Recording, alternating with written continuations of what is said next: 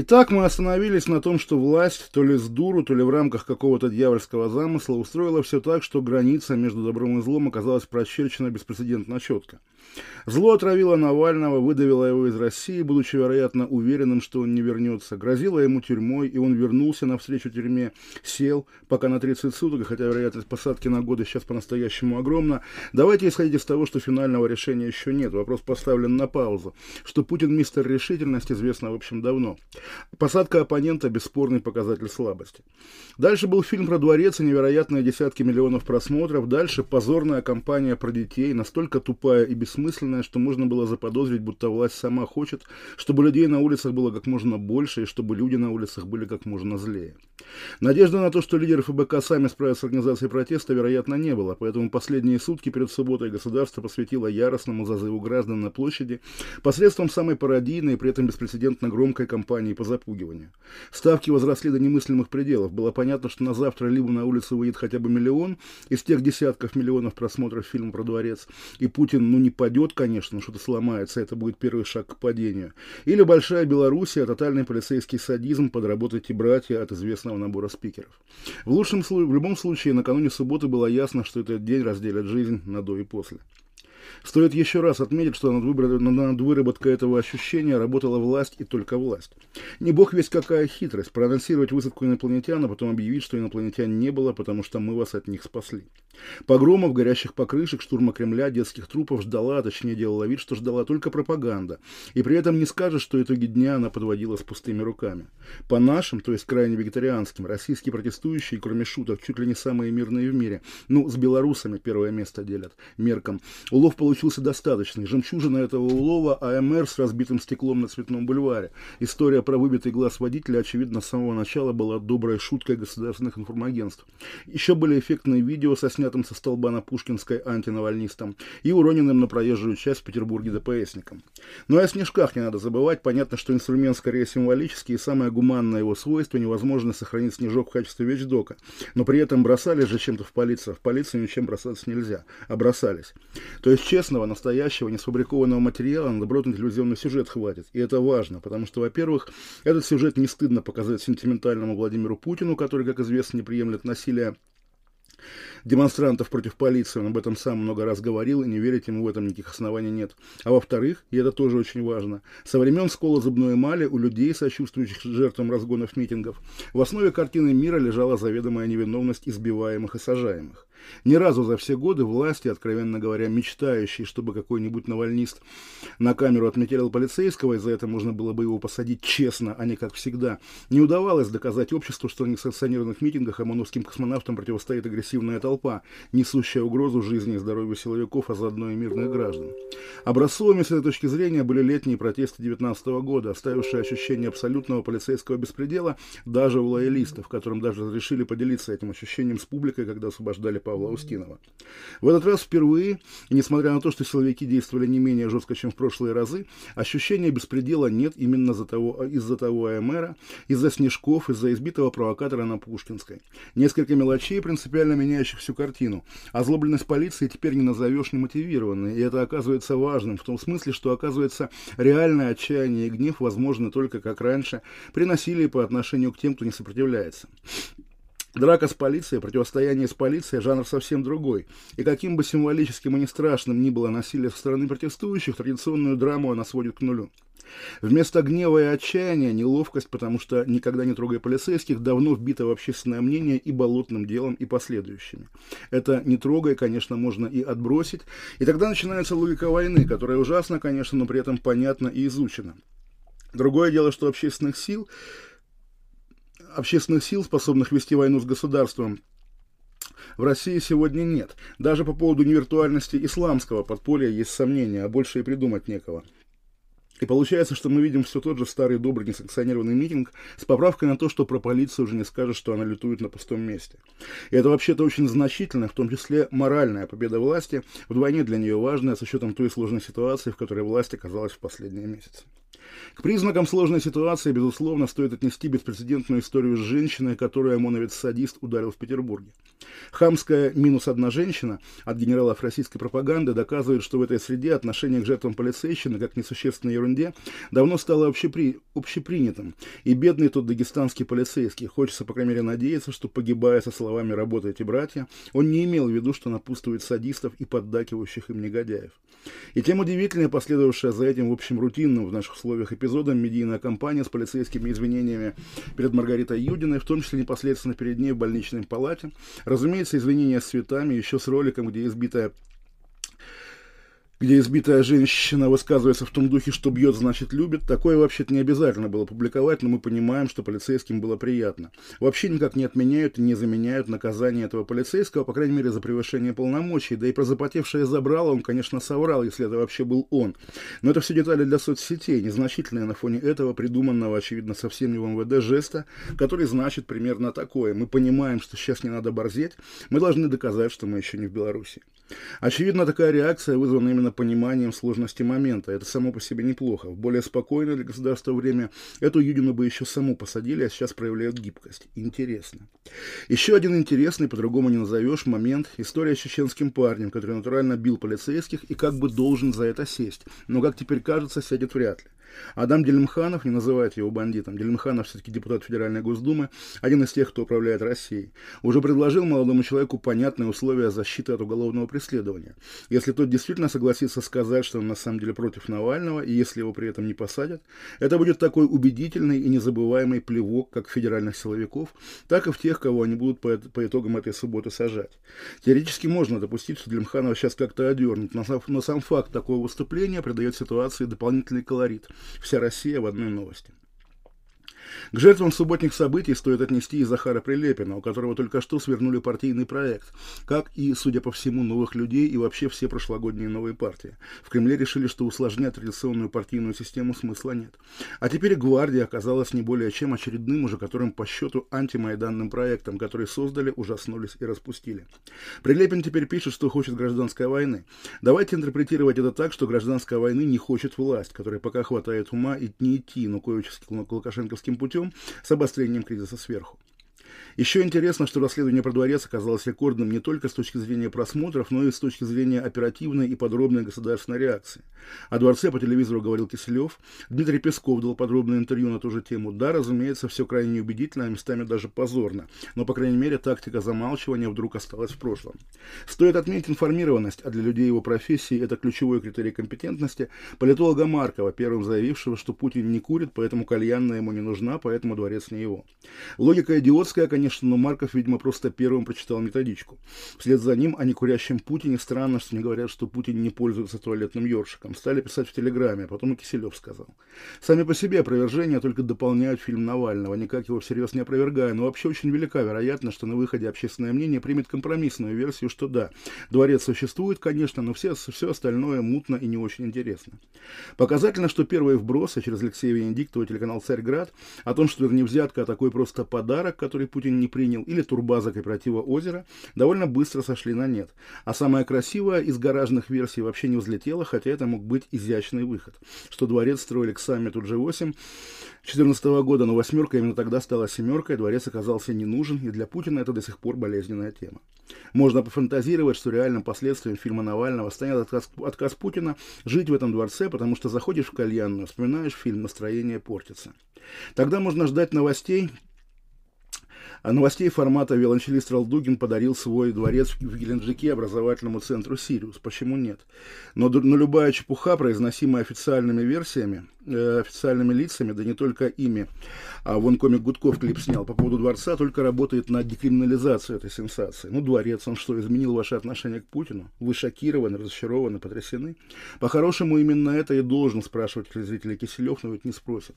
И вот, значит, мы следим за развитием событий. Вот сюжетная линия с Юдиной, вот с чеченцами, вот с дворцом, а вот еще с чем-нибудь. И таков, в общем, главный итог субботних акций. Нет повода для гневных манифестов, нет повода для торжествующих реляций, нет повода вообще ни для чего, кроме как для ожидания очередного эпохального уголовного дела, долгих судов и потом благотворительных аукционов в пользу политзаключенных. Вы ждали чего-то другого? А чего? А почему? Функционеры фонда борьбы с коррупцией обещают продолжение протестов на следующих выходных, и пока это выглядит какой-то аквадискотекой. Мы были и придем еще, власть боится нас много и все такое. Будет ли кощунственно, с учетом того, насколько сейчас нервная обстановка, задаться вопросом, все ли, кто повторяет эти лозунги за 2011 года, верят в них или перед нами уже сознательная игра в энтузиазм и надежду? Чем хороший этот вопрос, выбирая из двух ответов, не знаешь, какой хуже с точки зрения перспектив протеста. Белорусский и хабаровский опыт тоже не располагают к протестному оптимизму. Очевидно, это понимает и власть. И даже если считать, что она сейчас находится в обороне, можно предположить, что увиденное в субботу ее очень успокоило. Чем ей грозят люди на улицах? Ничем. Чего они хотят? Да тоже, да тоже ничего. Это можно, конечно, счесть пропагандой второй линии, но как раз фильм про дворец оказался тем первым импульсом, который перевел скопившиеся за эти полгода политические эмоции, беспрецедентные покушения, потом возвращение лидера в тюрьму, такая абсолютно предреволюционная история, помноженная на гнев и ярость миллионов, на привычные безобидные рельсы домика для уточки. Люди, выходившие митинговать с туалетными ёршиками, вернулись в свою зону ком- комфорта, ту, в которой человек яйцо просто гуляет. Сейчас еще Быков напишет стихотворение, Оксимирон прочитает рэп, Пугачева поставит лайк. Мы живем с этим 20 лет, как с Путиным. Суббота продемонстрировала, что можно жить дальше, а если ждать нестабильности и катаклизмов, то только от Путина. Рассердится однажды, или духовника послушает, или астролога. Ну и поедем в рай, как он обещал однажды. И системы. Но точнее от протестной части общества нет людей. Люди вышли за Навального или против дворца. Допустим, можно дать, универсальный ответ. Вышли, потому что все достало. Но все достало это как бы всеобщее естественное состояние. Понятно, что Путина тоже все достало, но ведь как-то держится. Нет драмы. Была, а в субботу исчезла. Чудо. Можешь выйти на площадь. Смеешь выйти на площадь в тот назначенный час. Классический роман с Александра Галича. Песня о невозможности молчать, о невозможности терпеть. Но еще о том, что при невозможности молчать и терпеть можно принять участие в военном мятеже, призванном физически уничтожить или арестовать императора, передав престол его родному брату, прямому и законному наследнику. При этом понятно, что когда песня писалась, а было это при Брежневе, Галич не имел и не мог иметь в виду ни мятеж, ни наследника. Да и о ком могла идти речь? О Суслове, Подгорном, Косыгине? А просто восхищался теми, кто в те времена выходил на площадь, теми, кого сажали потом в тюрьмы и психушки, и теми, кто 20 лет спустя не примет вообще никакого участия в единственной по тем временам возможной революции, революции сверху, номенклатурной революции. Это вообще никак не отменяет художественных достоинств песни, но все же, если считать ее программным революционным высказыванием, надо, наверное, указать в примечаниях. Автор, не имея на то никаких логических оснований, сравнивает заведомо обреченных активистов с участниками мятежа, имеющего не нулевые шансы на успех. И какой бы убедительной ни была патетика, некоторая манипуляция здесь есть, потому что, доказывая будущему пациенту карательной психушки, что он декабрист, ты обманываешь его, и чем убедительнее твой обман, тем выше твоя ответственность. Он может, он смеет выйти на площадь, но у него ни полков, ни оружия, ни Константина Павловича с женой его конституции, ради которых можно и на государя покуситься. Подойдет КГБшник в милицейской форме, уныло скажет «пройдемте». И ничего больше не случится, останется только песня, слишком жестокая, чтобы петь ее вслух. Но это давние времена. В наше время про декабристов вообще сняли кино, вполне охранительное и антиреволюционное. Но могли бы и не снимать, потому что общепонятная и общеузнаваемая система символов за последние десятилетия изменилась полностью. И ни декабристов, ни диссидентов в ней нет. И самое частое литературное сравнение нынешних противостояний, оно даже не про прошлые революции, а про Гарри Поттера. То есть отождествление с магическими делами, волшебники там всякие заклинания, которые даже много чем хороши, кроме того, что их придумала Роулинг, и в реальности их нет. Это, конечно, не очень принципиальный момент, потому что, да, заклинаний нет в реальности, но люди-то на улицах есть. Люди есть. Есть даже непроверяемая, но поэтому и неопровергаемая теория, в которой, если на улицу выйдет миллион человек, силовики откажутся стрелять в народ или разгонять его дубинками. Если так, а почему нет, то значит 999 999 граждан на улице показатель еще приемлемый, разгоняемый. Но даже без игр в магию цифр можно догадаться, что есть, наверное, какая-то зависимость между количеством протестующих и поведением власти. И не только количество имеет значение, но и активность. Можно, по крайней мере, допустить, что манежные мая 2010, когда на переговоры с протестующими приехал начальник ГУВД, чем-то все-таки отличается от болотной 2012, которую довольно жестоко разогнали, или от болотной 2011, которую не трогали, которые улыбались, и которую даже доброжелательно показали по телевизору. Держа в уме эту волшебную цифру, может быть, даже это не миллион, а сильно меньше, никто ведь точно не знает, столкнувшись с которой полиция перейдет на сторону протестующих, а Путин бежит, стоит иметь в виду, что если людей на улицу выйдет значительно меньше, то власть их разгонит и потом будет сажать. Если чуть больше, то тоже, видимо, разгонят, но при этом озаботятся и расширением своих полицейских возможностей. Новые водометы, новые дубинки, новые модели бронеавтомобилей. И разнообразная работа с молодежью. Мало кто помнит, но государственное увлечение молодежными делами во второй половине десятых, Сириус, волонтерское движение, даже, наверное, юнармия и все такое прочее, стало прямым ответом на стало прямым ответом на появления школоты Навального в связи с фильмом «Он вам не Димон». То есть граждане нулевых годов рождения, воспользовавшиеся возникшими возможностями, должны быть благодарны прежде всего разоблачителям Медведева и только во вторую очередь государству, которое эти возможности изобрело в ответ на вызов. Сейчас, когда общество взволнованно замерло между прошлой субботой и этим воскресеньем, на которое тоже назначены протестные акции, вряд ли Путин не спит ночами, ожидая своего неминуемого свержения. Зато волноваться всерьез стоит криенковским политическим администраторам, молодежно-образовательным деятелям, деятелям, а также, пусть и чуть иначе, силовикам. Выйдет слишком мало, значит обойдется полиция без новых дубинок, старые еще вполне пригодные, а новые денег стоят. На Сириусах вообще, наверное, можно будет сэкономить. Пандемия располагает к экономии, придется резать косты, а тут будет повод решить, что расходов на молодежь и так слишком много. Иными словами, людей, заинтересованных в том, чтобы угроза, в которую, по крайней мере, верит Путин, существовала и не снижалась, достаточно. Слишком для многих борьба с этой угрозой стала любимой и выгодной работой, поэтому людей, которым нужно, чтобы протестующих на улице становилось больше, хватает внутри власти. Им нужно, чтобы людей было больше, но при этом, конечно, не на такой степени больше, когда все валится, полиция переходит на сторону народа, а Путин бежит. Это можно сравнить с дозировкой новичка. Граммом больше умрет, граммом меньше не заметит, поэтому нужно тренироваться, пробовать, чтобы найти ту точную дозу с точностью до пяти цифр после запятой, чтобы ни в коем случае не ошибиться. В прошлую субботу дозировка была близка к идеальной. Людей не критически много, но и не критически мало. Настроение собравшихся как бы хорошее, но есть эпизоды, которые можно провести по категории агрессии. И в докладных или аналитических записках можно будет, не кривя душой, написать об эскалации и мерах по ее подавлению, вплоть до выделить миллиард рублей на создание молодежного телеканала с Дудем и тиктокерами, и еще миллиард МВД на водометы. Улица Третья палата Российского парламента. Не менее, но и не более легитимная, чем две те формальные. От людей, выходящих на улицу, от их количества и поведения зависят многие решения, принимаемые авторитарной российской властью.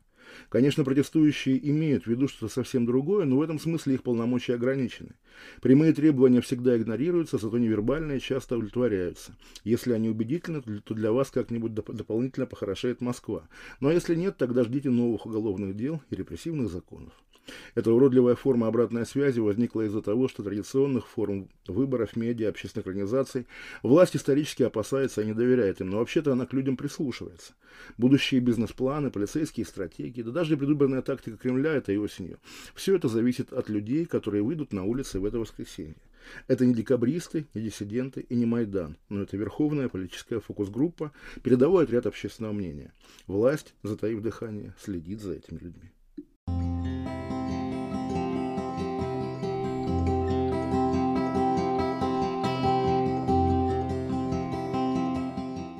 Меня зовут Олег Кашин, мне 40 лет. Здесь я живу весной, будет 5 лет. Живу в Лондоне, но первые два месяца жил в Стенсе, и поэтому первое впечатление от Британии провинциальное такое. Занимаюсь, э, пишут журналист, пишу сам в анкетах, иногда пишу писатель. В общем, это такая сложная ситуация. Политический, не знаю, мыслитель, назовем его так. Человек, который, в общем, не занимается уже репортерской работой, до этого занимался ею лет 15, наверное. Пишу статьи ежедневно практически для российских изданий, веду программу на радио, на московском, ежедневную, и параллельно еще развиваюсь как-то в Ютубе и так далее, и так далее. В общем, на самом деле, такой полуэмигрант, потому что технические возможности сегодня позволяют как бы оставаться в Москве, телесно присутствуя в Лондоне.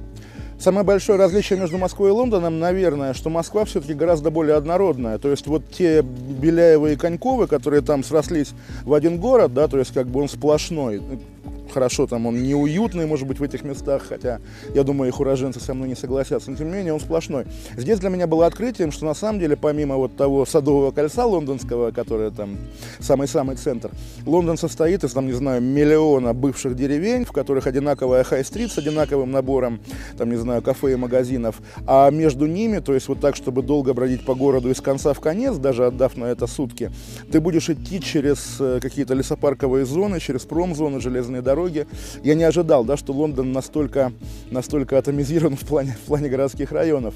Ну и да, городской транспорт, другое к нему здесь отношение почему-то. Причем, ну, насколько я понимаю, Москва к этому стремится сейчас, но это уже было без меня, и, может быть, даже уже чего-то достигла. А, здесь очень интересное чувство, когда ты не видишь разницы, ну, помимо того, что один и тот же билет, между там корабликом на Темзе, метро, автобусом и даже трамваем, который есть, ездит в Кройден, да, по-моему, одна линия трамвайная в городе. Вот. И как-то представить себя москвичом, который там постоянно передвигается на такси, здесь, наверное, это будет какой-нибудь идиот, потому что вот Лондон это именно вот общественный транспорт, какие-то толпы на улицах и так далее, что-то такое. В Москве я прожил 10 лет, э, два года в Женеве, а потом, вернувшись в Москву, был уверен уже с ребенком, родившимся в Швейцарии, э, был уверен, что вот возвращаемся навсегда, но потом как бы сложились обстоятельства довольно, довольно быстро. Мы с ним вдвоем как бы там немножко поскитались по Европе. Тем временем жена искала работу где-нибудь и нашла здесь. И как бы на самом деле, ну, я представляю себе, э, если бы я жил в каком-нибудь там, не знаю, тихом британском или европейском городке, ощущение все-таки было другое. Чувство центра мира здесь есть. Даже там, когда оно касается не наших проблем, будь то Brexit или БЛМ прошлогодний. Немножко была зависть к москвичам, когда в Москве был чемпионат мира да, по футболу, поскольку в Москве, ладно, в моем родном Калининграде, в тех местах, которые были дикими в прямом смысле, да, там росла растительность и жили какие-то э, бездомные люди.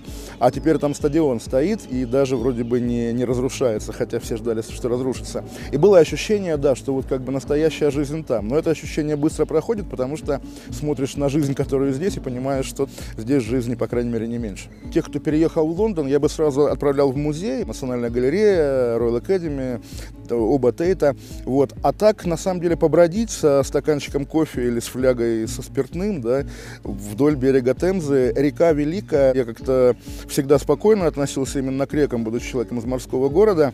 А, наверное, влияние Москвы, когда понимаешь, как жизнь строится вокруг реки, здесь то же самое. Ну и поскольку, да, естественно, Лондон не исчерпаем, вот я там ориентируюсь на, условно говоря, новинки. Меня очень в свое время растрогало, ему года четыре, наверное, этому музею. Если честно, я не уверен, что его не закрыли, потому что я в нем был как раз года три назад. А музей почты. Понятно, что сам музей, ну, почтовые ящики, там, не знаю, форма почтальонов дилижанса, ерунда.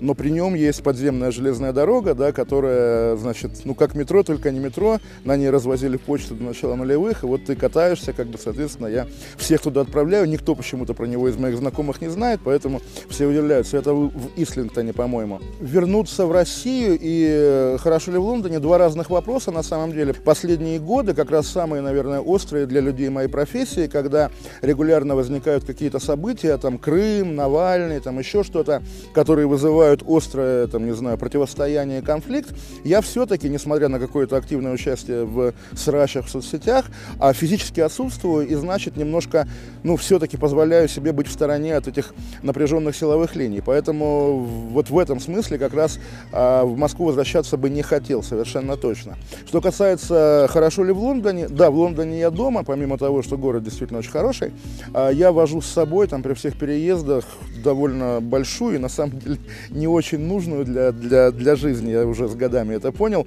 библиотеку, несколько тысяч томов, как бы, да, то есть это большой, большой труд и затраты их перевозить, но, по крайней мере, мне важно, что все эти книги, которые я там покупал, читал с э, детства, даже не с юности, они стоят у меня там, где я живу, на полке, я могу там раз в год одну книгу снять с полки, перелистать, мне это важно, это создает душевный комфорт, то есть как где-то было, да, что это мебель для души. Ну и, соответственно, да, семья, ребенок здесь. На самом деле, вот также интересный момент к вопросу о том, как жить в Москве или не жить в Москве. Я понимаю, что живя в Москве, будучи отцом шестилетнего ребенка, я, из, там, не знаю, журналистской, интеллигентской, какой угодно среды, я бы, сам того не желая, участвовал в соревновании с какими-то людьми своего круга, да, там, ты поступил в эту школу, а ты не поступил, вот там вы пошли на какое-нибудь мероприятие, вы не пошли, там у тебя есть велосипед такой, у тебя нет, а здесь как раз, э, соотнося себя с москвичами, ну, естественно, как бы вот у меня здесь школа, она мне нравится, у ребенка моего школа, вот, я понимаю, что вот неучастие в том соревновании, которое я наблюдаю по каким-то своим знакомым, оно само по себе очень приятное и очень э, скажем так, освобождает душу от излишних нагрузок. Поэтому жить не в Москве, э, присутствуя там как-то незримо, это хорошо.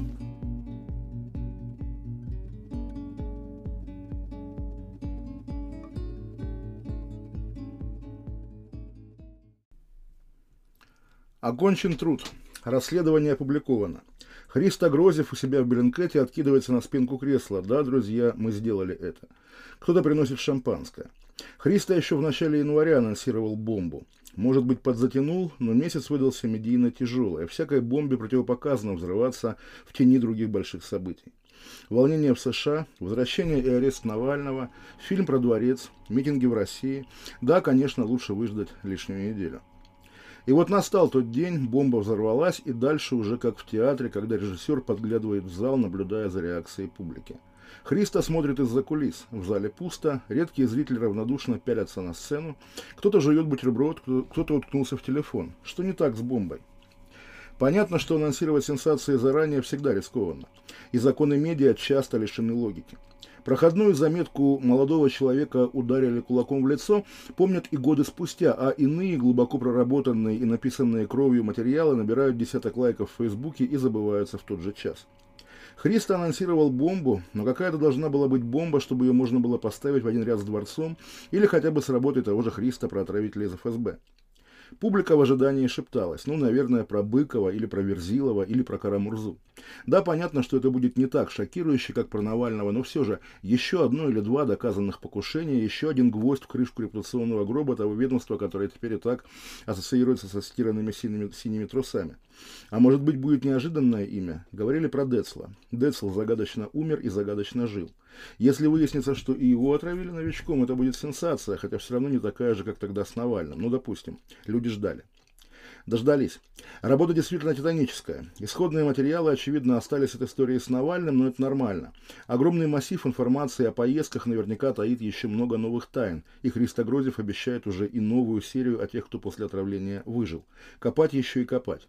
Пока откопаны три тайны, выявлено три случая очень вероятной причастности российских спецслужбистов к загадочным смертям разных людей.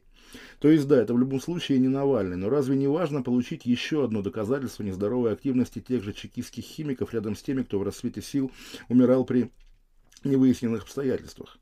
Если читатель ждет рифмы мутные, то нет. Речь сейчас не о том, что Христо Грозев работает или может работать на западные спецслужбы.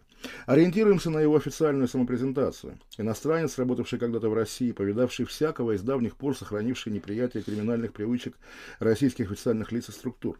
Грозев находит очередное их преступление, и Грозев обнародует информацию об этом преступлении, имея в виду, что люди и в России, и во всем мире должны знать о том, какими методами может действовать российская власть. Никакого сарказма в таком описании нет. Грозев сам рассказывает о себе именно так, и это очень понятный типаж. Рассерженный, простодушный иностранец, который когда-то думал, что здесь все как в его отечестве, но обнаружил бездны, и с тех пор его жизнь прежней не будет никогда. История с обнаруженным им тремя неизвестными отравлениями вполне подтверждает такой взгляд на Христа Грозева. Он узнал ужасную историю немедленно ее обнародовал, не плетя никаких политических интриг, в том числе, и это сейчас кажется довольно важным, никак не согласуя свои действия с фондом борьбы с фондом борьбы с коррупцией а, который после декабрьской коллаборации очень многим кажется близкой и дружественной Беллинкету организации. Сейчас мы видим, что они не дружат, и интересы у них совпали только однажды. Вот когда Грозев пришел к Навальному и сказал, что знает, кто пытался его убить. Неловкое молчание антипутинского мейнстрима после нового расследования Беллинкета вообще-то это и есть настоящая бомба. Казалось бы, три вновь обнаруженных отравления – новость, которую должны были подхватить все, ведь это дополнительное доказательство существования группы отравителей из ФСБ. Но люди почему-то отмахиваются, им интереснее про аквадискотеку.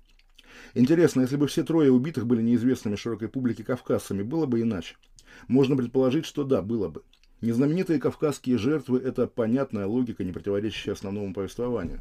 Кавказские практики, будь то пытки или извинения на камеру, а будучи опробованными на юге, рано или поздно приходят в центр, мы не раз это видели. Но в расследовании Беллинкета кавказцев только двое, а третий Никита Исаев. Именно он ломает всю логику. Хорошо знакомый телезрителям, но существовавший абсолютно вне нашего политического фейсбука, 41-летний прокремлевский активист, занимавший нишу умеренного оппозиционера и претендовавший то ли на лидерство справедливой России, то ли на карьеру самодвиженца, внезапно умер на руках у своей помощницы и любовницы в поезде по дороге из Тамбова в Москву полтора года назад. Его смерть показалась подозрительной примерно всем, кто его знал и окружал, до такой степени, что результаты судмедэкспертизы, которая, конечно, ничего не нашла, публиковала «Комсомольская правда» с пояснением тайны вокруг гибели Никиты Исаева ни на день не оставляли нас в покое. Версии были разные, первое подозрение Никиту отравили. Сейчас это подозрение подтверждено Беллинкетом, которому, понятно, друзья и знакомые Исаева, лояльная Кремлю публика по умолчанию, не верят. И сейчас интересно читать, как они на перегонки пишут объяснительные тексты насчет того, что Исаева отравить не могли, потому что не могли отравить никогда. Но с этих людей спрос небольшой, они в отравление Навального не верят или, вероятнее, делают вид, что не верят. А как быть остальным? Неангажированный ученый-политолог Григорий Голосов, знавший Исаева лично и слышавший от него, что он собирается выдвигаться на президентских выборах, предположил, что именно эти амбиции стали причиной, по, которым, по которой Исаев был убит. Кирилл Рогов, симпатизирующий Навальному, называет такую версию не очень убедительной. Но где искать убедительную? Из тех немногих, кто не стал хранить неловкое молчание по поводу Исаева, первым эту версию выдвинул журналист Илья Барабанов. Они же с Навальным сверстники, Никита был даже моложе на два года. Молодые крепкие мужики, ведущие здоровый образ жизни и постоянно катающиеся по стране. Как высчитать оптимальную дозу для такого организма, не испробовав ее на другом организме? То же самое, но в более брутальных выражениях, пишет и крупный функционер ФБК Леонид Волков. Вот есть Никита Исаев, молодой высокий юрист, ровесник Алексея Навального, практически его АПшный клон. На ком, как ни на нем, подбирать дозу? На ком, как ни на нем, тестировать саму методологию убийства в транспорте, так, чтобы прошло достаточно времени до оказания медицинской помощи? На ком, как ни на нем, проверять, что медики в российском захолустье ничего, кроме сердечного приступа, не заподозрят и в документах не напишут? Идеальная модель. Все равно больше он ни на что не годен, а так, можно сказать, послужил науке. И давайте скажем осторожно, что степень убедительности этой версии прямо зависит от вашей бессовестности.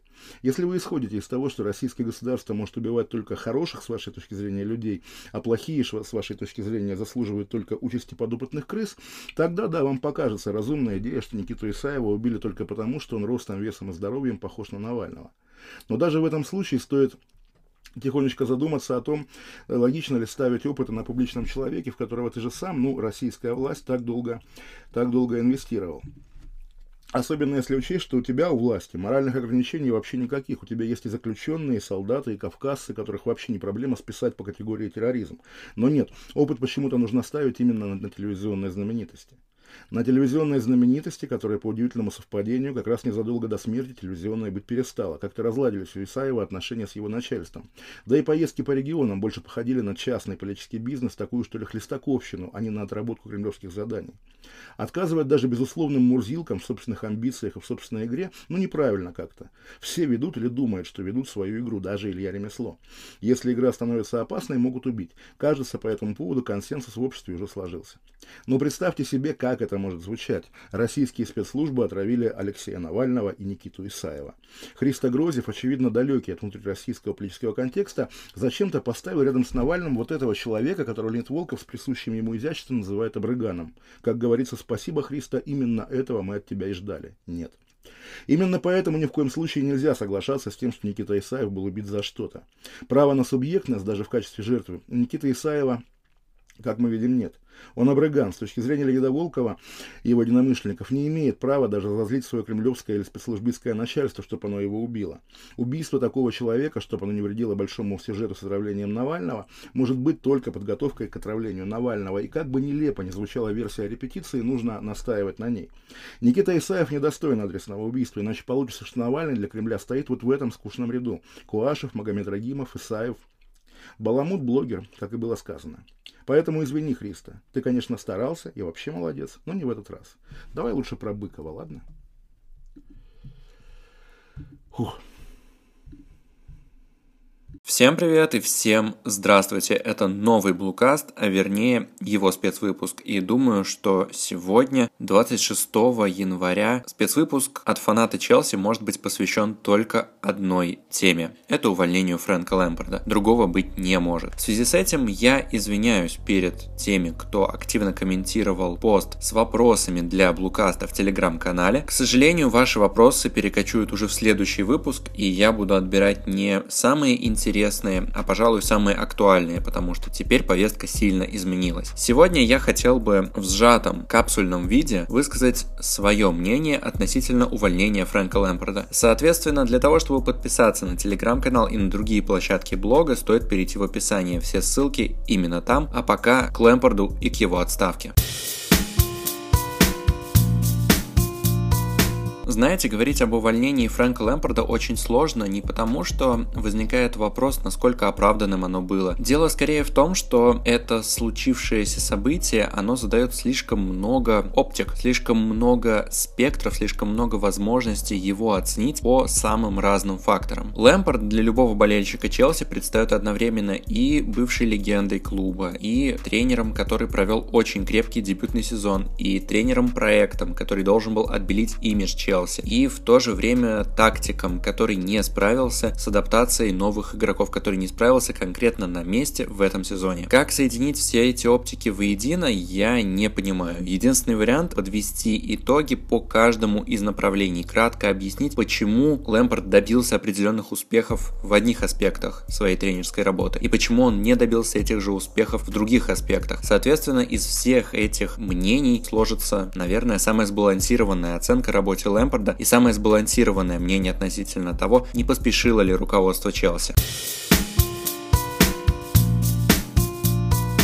Если говорить строго о тренерской работе Лэмпорда, то, как писал в целом Вадим Лукомский в телеграм-канале, в ВК и на других площадках блога Англия-Англия, у Лэмпорда есть четкое разделение на два разных сезона в Челси. Если первый год был отмечен довольно сильным прогрессом и неожиданным прогрессом, что самое главное, потому что никто не видел команду, которая освежилась за счет воспитанников, которым, собственно, не доверяли раньше в топ-4 АПЛ, а она туда залезла, то второй год был все-таки смазан. Смазан Смазан он был прежде всего адаптацией новичков. Если Лэмпорт уверенно катился весь октябрь, набивал хорошие результаты, то уже к декабрю или даже, может быть, в середине ноября создалось ощущение, что Челси немного зависает в том тактическом развитии, которое Лэмпорт задал еще с первых матчей у руля Челси. У каждого из игроков возник какой-то свой трек развития. Если Мейсон Маунт превратился, наверное, в полноценную звезду команды, то, например, Кай Хаверт все никак не мог влиться в новую тактическую роль, никак не не мог начать приносить результат. То же самое можно сказать, например, про Тима Вернера. Абрахам не обрел стабильность, Хадсон Адои, ну, ему частично помешали травмы, и непоследовательно он выходил на поле. Хаким Зиеш играл какими-то, ну, такими отдельными яркими мазками, причем преимущественно с командами уровнем пониже. То есть, как видите, у каждого есть свой личный сюжет. Здесь даже нет какого-то общего тренда, что команда, например, утратила стабильность. Кто-то утратил, но команда в целом нет. Или команда прогрессирует. Кто-то прогрессирует, команда в целом, повторюсь, нет. Конкретно в тактическом плане к руководству Челси на самом-то деле возникают особые вопросы, потому что если после матча с Арсеналом казалось, что Лэмпорт застыл в развитии, он не хочет прибегать к новым расстановкам и установкам, то сегодня уже по прошествии двух матчей в Кубке Англии, по прошествии матча с Лестером, можно сказать, что Лэмпорт стал корректировать свои основные наработки. Как минимум, Фрэнк стал эпизодами уходить от схемы 4-3-3, которую избрал как базовую, к схеме 4-2-3-1 или даже 4-2-4. Такой вариант позволил бы избавиться от проблемы с продвижением мяча, но обкатать его на дистанции не удалось. Лэмпорт показал его всего в трех матчах и оценить эту наработку не получилось. Это один из факторов, почему, как по мне, руководство Челси поспешило с увольнением Фрэнка. Он только-только начал показывать какую-то тактическую гибкость, за счет которой казался крайне перспективным тренером в прошлом сезоне. Он только-только прибегнул к старым конспектам, стал варьировать игру, как его тут же уволили, не дав отследить даже те новые тренды, которые он стал вводить в последних матчах. Было ли у руководства Челси время в запасе, была ли возможность отследить вместе с Лэмпордом эти нововведения? Ну, думаю, раз уж это самое руководство пошло на отставку посреди сезона, оно готово принять этот сезон как переходный. Дело в том, что ведь и Тухель, э, если он придет, предположим, сегодня, завтра, он не успеет навязать принципы своей игры быстро и эффективно. Скорее всего, Челси будет в неком транзитном состоянии, как минимум ближайший месяц, когда идеи Лэмпорда еще не будут полностью стерты из памяти, а идеи Тухеля еще не приживутся. Соответственно, месяц транзита, потом тяжелые матчи в Лиге Чемпионов с Атлетика, то мы получим в итоге, мы получим по сути тот же сезон, что и в прошлом году, по крайней мере, как заявлялось и ожидалось. Только если в прошлом году Челси все-таки зашел в топ-4, то сегодня, конечно, такой уверенности нет.